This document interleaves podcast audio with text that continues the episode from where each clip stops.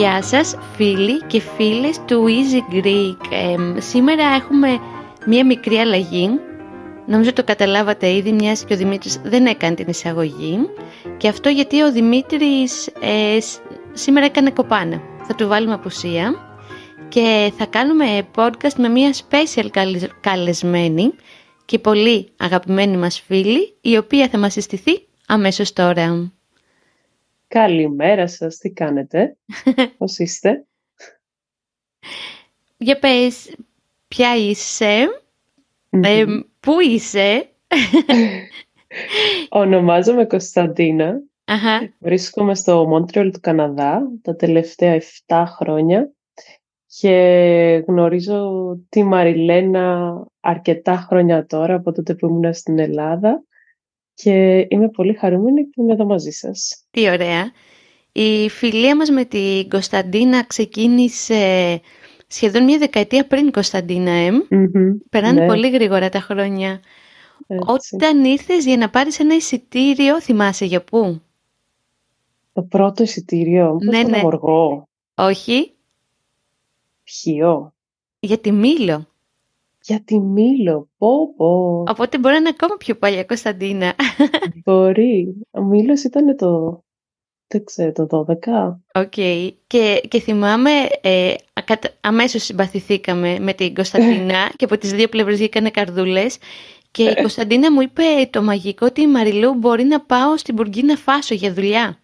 και, και σκέφτηκα ποια είναι αυτή η τρελή και τι δουλειά κάνει. Η αλήθεια είναι, Κωνσταντίνα, παρόλο που πια γνωριζόμαστε χρόνια και έχουμε περάσει έτσι και χρόνο μαζί στον Καναδά, δεν έχω καταλάβει τι δουλειά κάνεις. Ναι. Θα μου το εξηγήσει ξανά, γιατί έχει πολύ ενδιαφέρον. Βεβαίως. Κοίταξε, εγώ τελείωσα, είμαι μηχανικός μεταλλολόγος. Έχω τελειώσει το Πολυτεχνείο, το Εθνικό mm Μετσόβιο Πολυτεχνείο της Αθήνας. Ε, ήταν μια σχολή η οποία κάπως έτσι τυχαία θα λέγαμε ήρθε στον ορίζοντα, καθώς εγώ στην αρχή για χημικός μηχανικός και μετά ανακάλυψα το πόσο πολύ μου αρέσει να, ε, τα, τα μεταλλεία. Δηλαδή και πήγα την πρώτη μου internship, την πρώτη μου... αχ, πάνω και τις λέξεις μου τη, τη, στη Μήλο, όπου υπάρχει ένα μεγάλο μεταλλείο, βοξίτη. εκεί πέρασα δύο μήνες περίπου, σε μια Βαρυτίνη, εταιρεία. ε; Στη Βαρυτίνη, Γύρισα λοιπόν μετά και συνειδητοποίησα ότι μου αρέσει να δουλεύω κιόλας όχι μόνο με τα μεταλλεία, αλλά και με τα απορρίμματα και το τι, τι συμβαίνει με τα απόβλητα των ε, ε μεταλλείων. Okay των ε, μεταλλουργικών διεργασιών. Δηλαδή, τι σημαίνει μετά ε, όταν ε, με τα υγρά απόβλητα.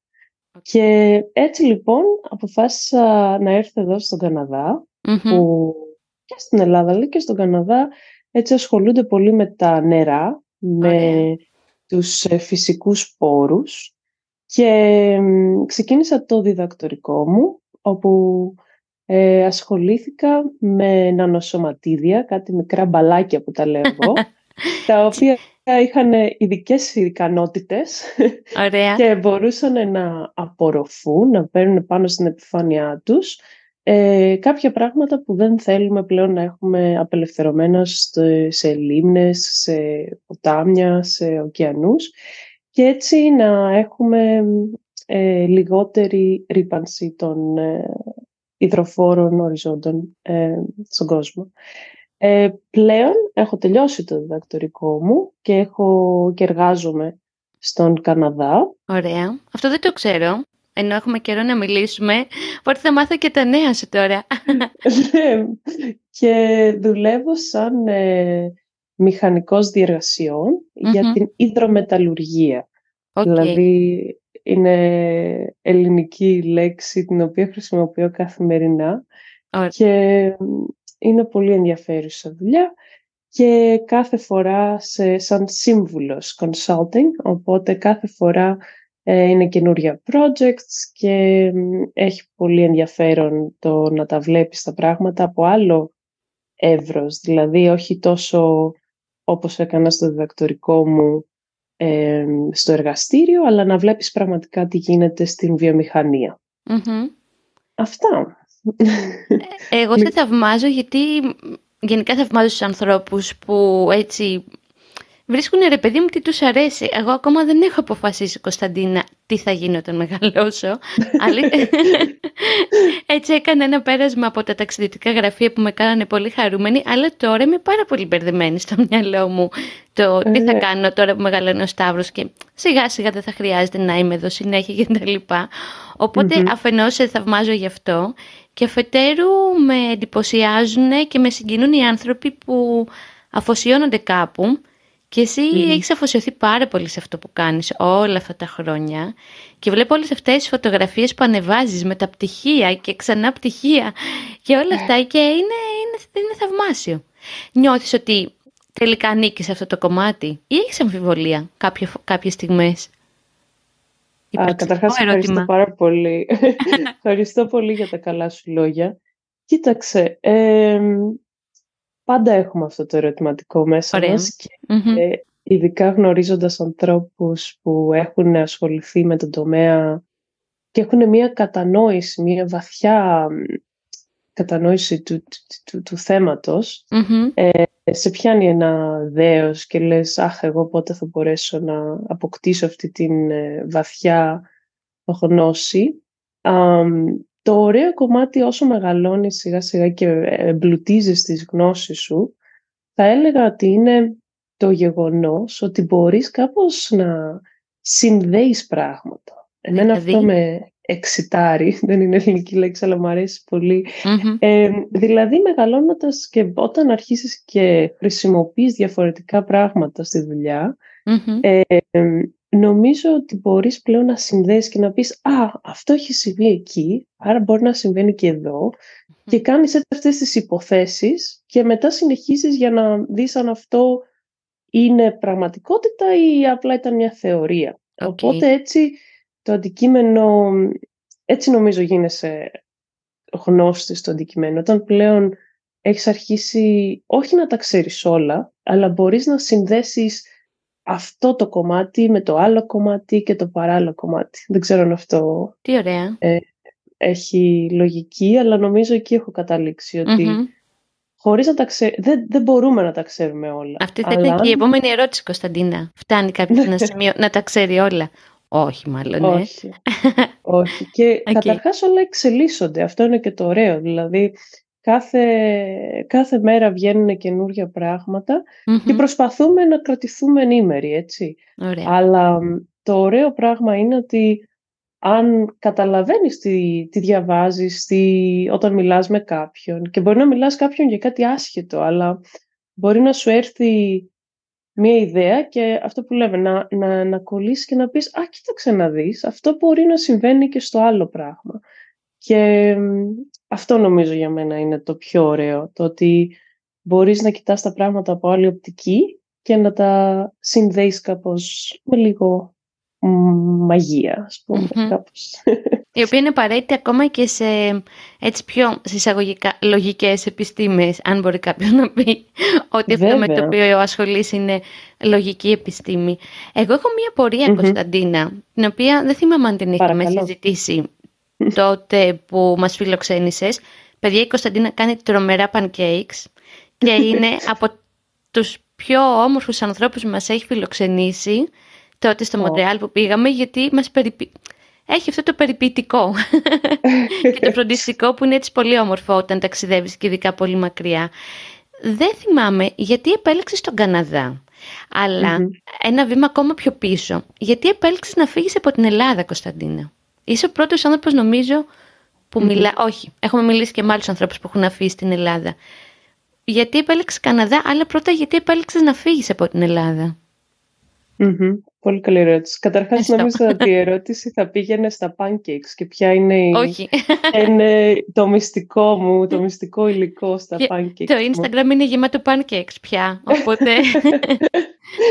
um, και καταρχάς να πω σε αυτό το σημείο ότι δεν ξέρω αν θυμάσαι το ότι εσύ μου έβγαλες τα πρώτα εισιτήρια Εννοείται. του Καναδά. Με πολλά αυτοκόλλητα και καρδούλες στο φάκελο. Ήταν Οκτώβρης, τέλειο Οκτώβρη ήταν πολύ άμεσο το ότι μου ήρθε η βίζα το, και, έπρεπε, και έφευγα. Οπότε έπρεπε να βγάλω εισιτήριο και το βγάλαμε και ήταν ακόμα το θυμάμαι ότι ήρθα να τα παραλάβω στο, από σένα. λοιπόν, κοίταξε, κάποια στιγμή τελειώνοντας το Πολυτεχνείο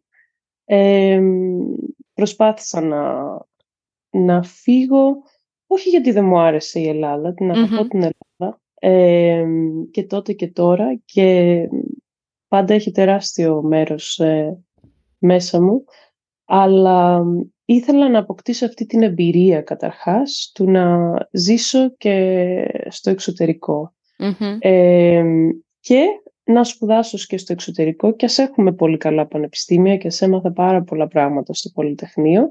Ωραία. Ε, δεν πάβει η έρευνα και στο εξωτερικό να είναι ε, τρομερή.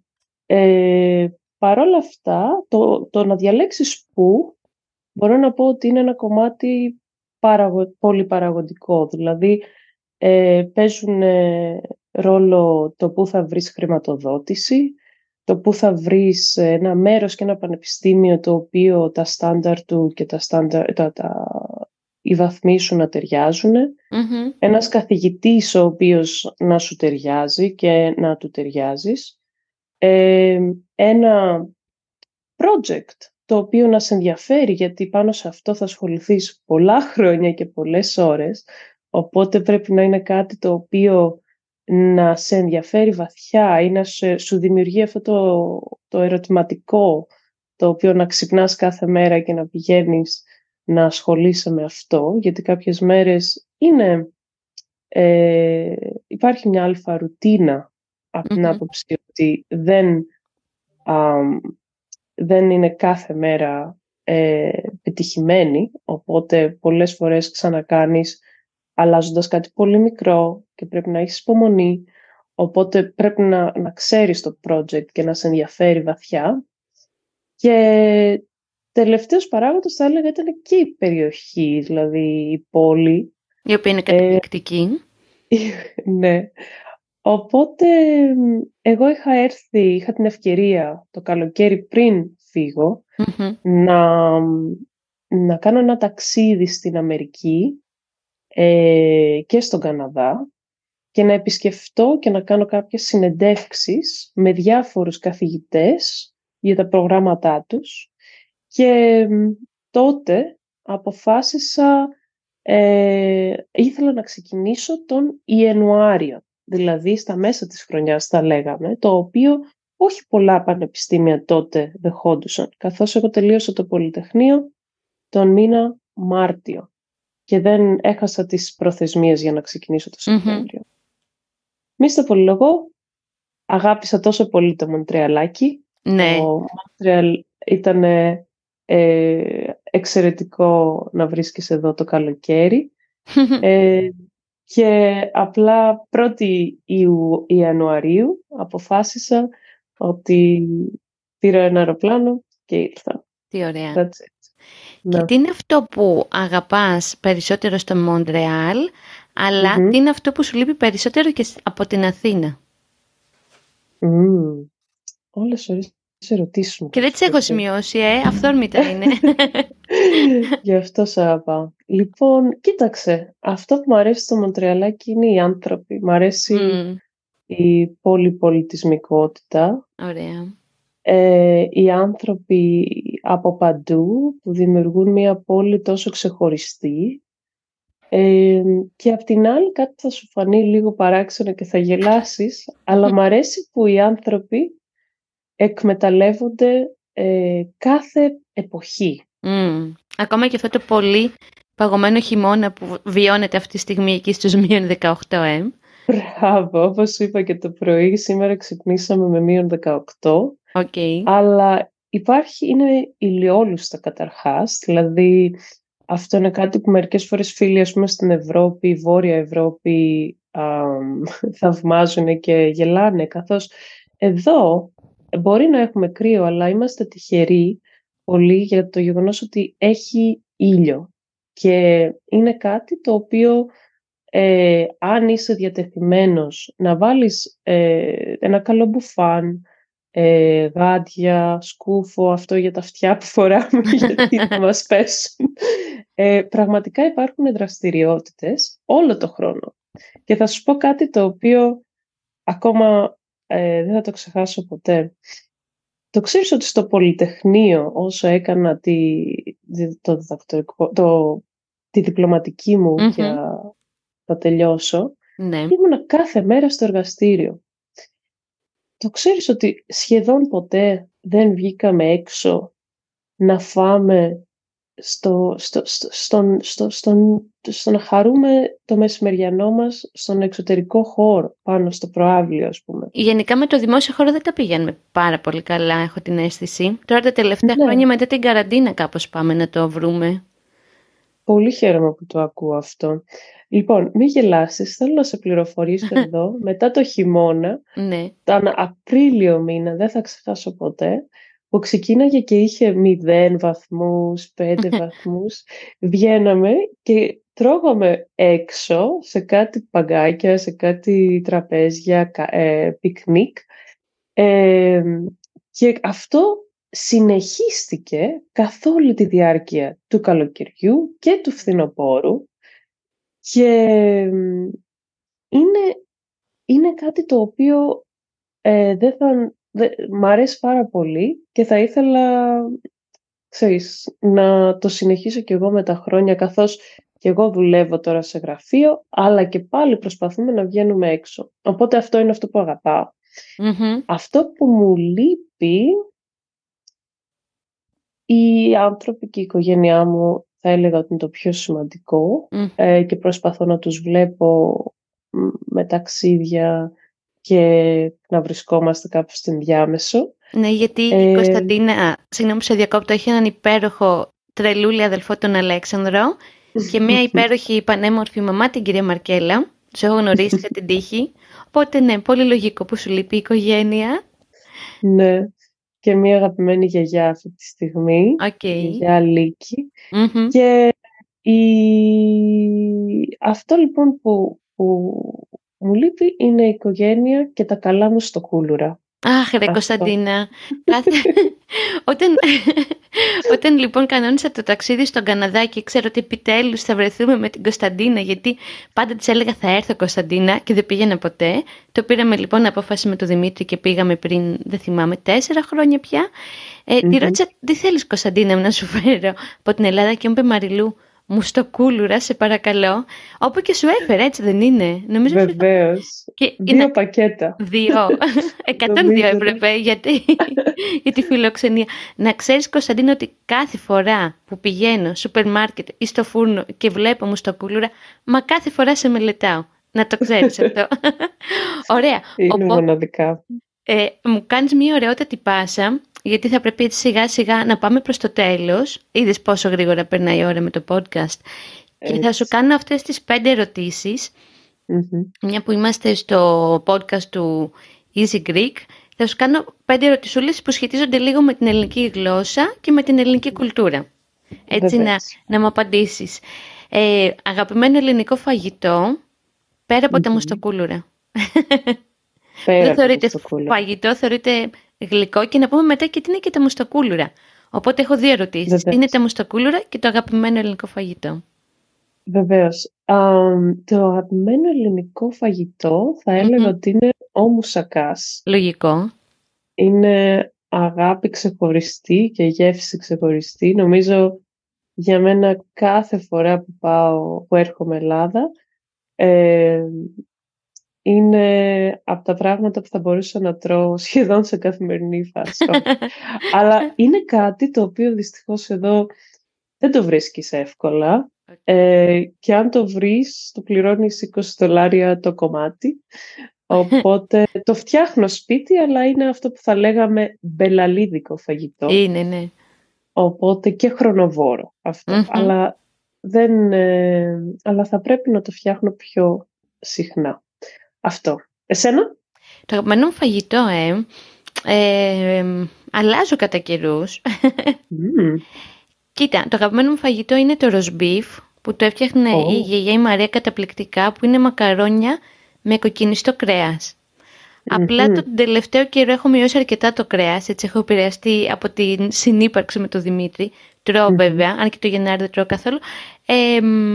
θα έλεγα ότι, δεν ξέρω, κανένα ωραίο ρύζι μου αρέσει εμένα. Έχω αδυναμία και στο ρύζι.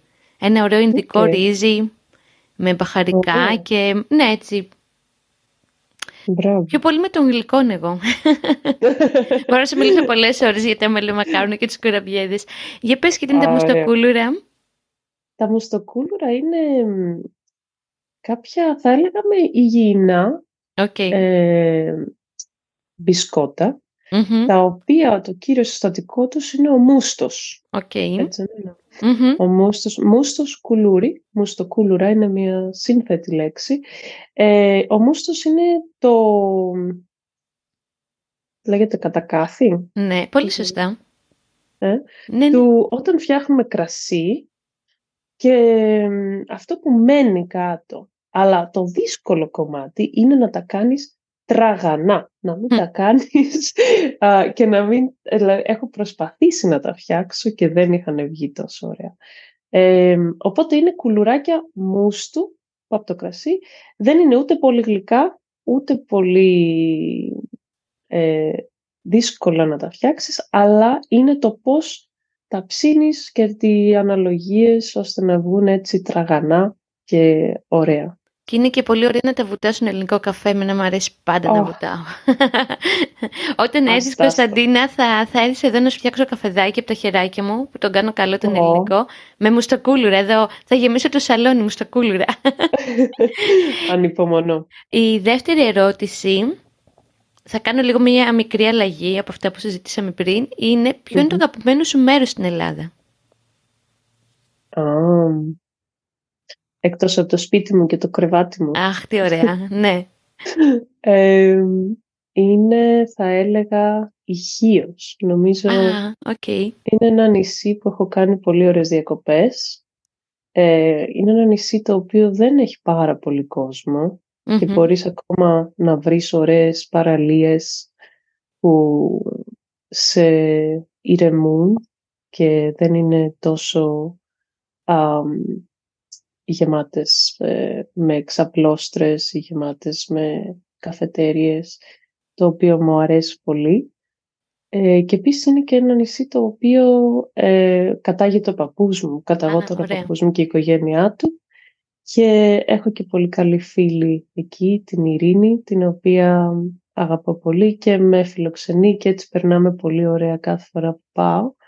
Οπότε θα έλεγα ναι. Δηλαδή όταν σκέφτομαι κάτι άλλο εκτός από Αθήνα, ε, θα έλεγα ότι είναι καλοκαίρια, ήλιος, σταυρόλεξα και χίος. Τι ωραία. και, ξέρεις, και ξέρεις το πιο, συγγνώμη σε διακόπτω, το πιο ωραίο είναι αυτό το εισιτήριο του πλοίου το οποίο το βάζει σε λιδοδείκτη μέσα στο βιβλίο. Ναι ρε, Κωνσταντίνα. Το βιβλίο μυρίζει καλοκαίρι όλο το χειμωνα και το αφήνεις στη βιβλιοθήκη και το ανοίγεις μετά από χρόνια και πέφτει το εισιτήριάκι έτσι κάτω. Ακριβώς. Και, και λες, Αχ, θυμάσαι εκείνο το ταξίδι. Συμφωνώ απόλυτα. Ακριβώς. Μ' αρέσει που αναφέρεις στοιχείο γιατί δεν την έχουμε αναφέρει καθόλου σε αυτό το podcast. Γιατί συνέχεια εγώ του ζαλίζω για την Κίμολο ή αναφέρουμε λίγο την Κρήτη ή την Κέρκυρα που αγαπάμε πολύ με τον Δημήτρη. Οπότε οι φίλοι μας ακούν να βάλουν και στη λίστα του στοιχείο, ειδικά αυτοί που αρέσουν όχι τα τόσο τουριστικά μέρη όπως είναι ας πούμε, δεν ξέρω, ή Μύκονος Κινάξος. Τρίτη ερώτηση, ποια είναι η αγαπημένη σου ελληνική παροιμία; Ου,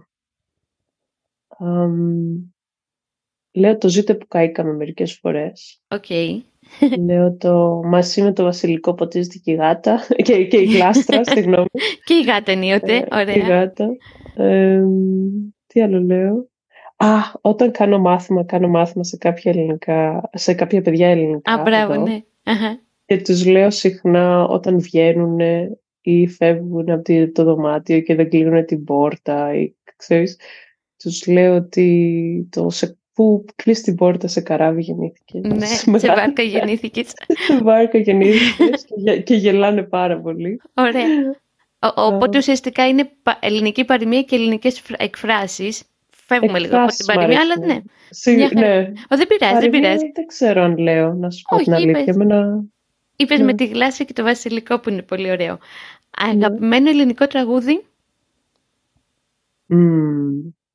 Νομίζω αυτό είναι εύκολο. Ε, είναι το διθέσιο της πρωτοψάλτης. Το οποίο έχει με καλή θέση στην καρδιά μου και μου αρέσει πολύ. Τώρα μου ήρθε μια εικόνα ότι είμαστε στον Καναδά που σου αρέσει πολύ να τραγουδάς. Θυμάσαι; Mm-hmm, Και είχαμε βάλει, νομίζω, δελιβοριά που τον αγαπάμε και δύο και κάπως είχαμε ναι. γράψει ένα βιντεάκι για να το, το στείλουμε, βέβαια δεν το στείλαμε ποτέ, γιατί άρχισα και εγώ ναι. να τραγουδάω με φοβερά παράφωνη. Κωνσταντίνα είμαι τόσο παράφωνη που κάποιες φορές τραγουδάω στο Σταύρο και μου λέει «Μαμά, όχι». Αλήθεια. ναι, φαντάσου. Ε, ναι. Ωραία. Και θα σου κάνω και την τελευταία τελευταία ερώτηση, γιατί πρέπει να κλείσουμε, γιατί ο Σταύρος που αναφέραμε σε λιγάκι ξυπνάει και θα γίνει ο χαμός. Παρεμπιπτόντως, εγώ ήμουν σε χώρο Δίας και είναι, αν τα ακούνε άνθρωποι του εξωτερικού, είναι πολύ ωραίος και δημιουργικός τρόπος να γνωρίσεις νέο κόσμο όταν βρίσκεσαι στο εξωτερικό. Και επίσης να τραγουδάς και σε γλώσσα που δεν είναι το, η μητρική σου γλώσσα, είναι και ωραίος τρόπος να μάθεις ωραία και να μάθεις ε, ε, άλλα τραγούδια. Τι ωραία. Και να γνωρίσει και ανθρώπους που αγαπάνε τη μουσική εξίσου με σένα. Πολύ σημαντικό. Ακριβώς, ακριβώς. Εγώ είμαι σε ακαπέλα group. Μα έχεις φωνάρα. Θα κάνουμε ένα podcast που θα τραγουδήσεις τα αγαπημένα σου. Εγώ είχα γραφτεί Κωνσταντίνα σε χοροδία και το είπα στον παππού μου και μου λέει: Παιδί μου, σε παρακαλώ, σταμάτε να πηγαίνεις εκεί. Δεν έχει κανένα νόημα για εσένα. Και δεν ξαναπήγα ποτέ Κωνσταντίνα. Αυτό τώρα 35 χρονών έτσι έχει ως παιδί. Λέω και το παραπονό μου τώρα εδώ στο podcast και αφήνω για τελευταία ερώτηση, αν και όπως είπαμε πριν δεν το θυμόμουν, αλλά ότι το θυμήθηκα μετά που το συζητήσαμε ότι δεν σου αρέσει να βρίζεις. Αν είχες μια αγαπημένη ελληνική βρισιά, ποια θα ήταν αυτή; ναι, η αλήθεια είναι ότι εκτός από το ρε, που το ρε το χρησιμοποιώ πολύ και όλοι οι φίλοι μου εδώ στο Καναδά το χρησιμοποιούν επίσης. Okay. πολύ πλάκα. μπορεί μερικές φορές να λέω τη λέξη σκατά. Okay. το οποίο δεν είναι τόσο βρυσιά θα λέγανε κάποιοι, αλλά γενικά δεν μου αρέσει να βρίζω. Όχι, νομίζω ότι μπορείς να επικοινωνήσεις αλλιώς κάτι Συμφωνώ. που αρέσει. Συμφωνώ. Ναι. Παρόλο που να ξέρεις το πιο επιτυχημένο λέει επεισόδιο του Easy Greek για το 2022 ήταν το επεισόδιο που κάναμε «Τι σημαίνει μαλάκας». Έγινε viral, μας βγάλανε στο Λούμπεν, Κωνσταντίνα. Ο κόσμος διψάει για τέτοια, αλλά και εγώ πραγματικά μέχρι τώρα πηγαίνω. Και ναι. αν οι φίλοι που ακούνε, συγγνώμη, δεν ξέρουν τι σημαίνει το ρε, έχουμε κάνει ένα πολύ ωραίο επεισόδιο με το Δημήτρη στο Easy Greek που εξηγούμε τι σημαίνει το έλα ρε. Mm-hmm. Γιατί είναι δύσκολο να εξηγήσει σε κάποιον τι είναι το ρε, έτσι. Πάρα πολύ. Ναι. Αν οι φίλοι σου δεν ξέρουν τι σημαίνει και θέλουν να μάθουν, να τους πεις να δουν το επεισόδιο, Κωνσταντίνα. Βεβαίως, βεβαίως. Τι ωραία. Θα το αναφέρω. Αχ, ξέρεις τι, χάρηκα που μιλήσαμε, γιατί πάντα είναι ωραίο να μιλάμε οι δυο μας και πάντα είναι πολύ όμορφο να σε ακούω. Και mm-hmm. επιτέλους βρήκαμε έστω και αυτή τη μισή ώρα να κάνουμε mm-hmm. το podcast που το συζητάμε από το καλοκαίρι. Αλλά ναι. τώρα που σε βρήκα θα σε ξαναενοχλήσω να μας πεις και άλλα έτσι ωραία και για τον Καναδά και για τα πράγματα έτσι που πεθυμάσαι εδώ. Και να σου πω ένα μεγάλο ευχαριστώ και μια καλή χρονιά Κωνσταντίνα. Και έτσι είναι η χρονιά αυτή που να καταφέρουμε να ανταμώσουμε. Αν έρθεις στην Ελλάδα που και εμένα πια ας πούμε ότι η ζωή μου έχει μπει σε ένα πρόγραμμα κάπως, να καταφέρουμε να πιούμε αυτό το καφεδάκι που θα βουτήξουμε τα δεκάδες μουστακούλουρα που θα σου έχω φέρει. Αυτό. Τέλεια. Ανυπομονώ. Καμία ενόχληση και μεγάλη μου χαρά. Σε ευχαριστώ πολύ. Οπότε θες να πεις κάτι στους ακροατές του Easy Greek, έτσι για το κλείσιμο; να έχουν μια υπέροχη Και όταν τρώνε το μέρος του Μεριανό τους, να βγουν έξω και να χαρούν τη λιακάδα της Ελλάδας μας ή οπουδήποτε και αν βρίσκονται. Τι ωραία. Τέλεια. Το, το κρατάω και εγώ αυτό, να βγάζω το σταύρο στο μπαλκόνι εδώ πέρα που είναι πολύ όμορφα. Βεβαίως. Είναι οι μικρές στιγμές ηλιοφάνειας. Αχα. Το κρατάω, μου αρέσει αυτό. Έτσι έχει και διπλή σημασία αυτές οι στιγμές Να χαιρετήσω κι εγώ και να πω να ευχαριστώ στους φίλους του Easy Greek έτσι που μας άκουσαν άλλη μια φορά και ελπίζουμε να σας άρεσε η παρέα μας σήμερα, αν και είμαι σίγουρη ότι θα σας άρεσε η παρέα μας σήμερα. Ε, μπορείτε πάντα να στέλνετε mail και μηνύματα στα mail που δεν θυμάμαι ποτέ και με μαλώνει ο Δημήτρης και θα σας τα γράψει κάτω σε ένα σχολιάκι όταν ανεβάσει το podcast την Πέμπτη. Και αυτά. Να είστε όλοι καλά. Χαιρετούμε με την Κωνσταντίνα. Γεια και χαρά. Γεια σας.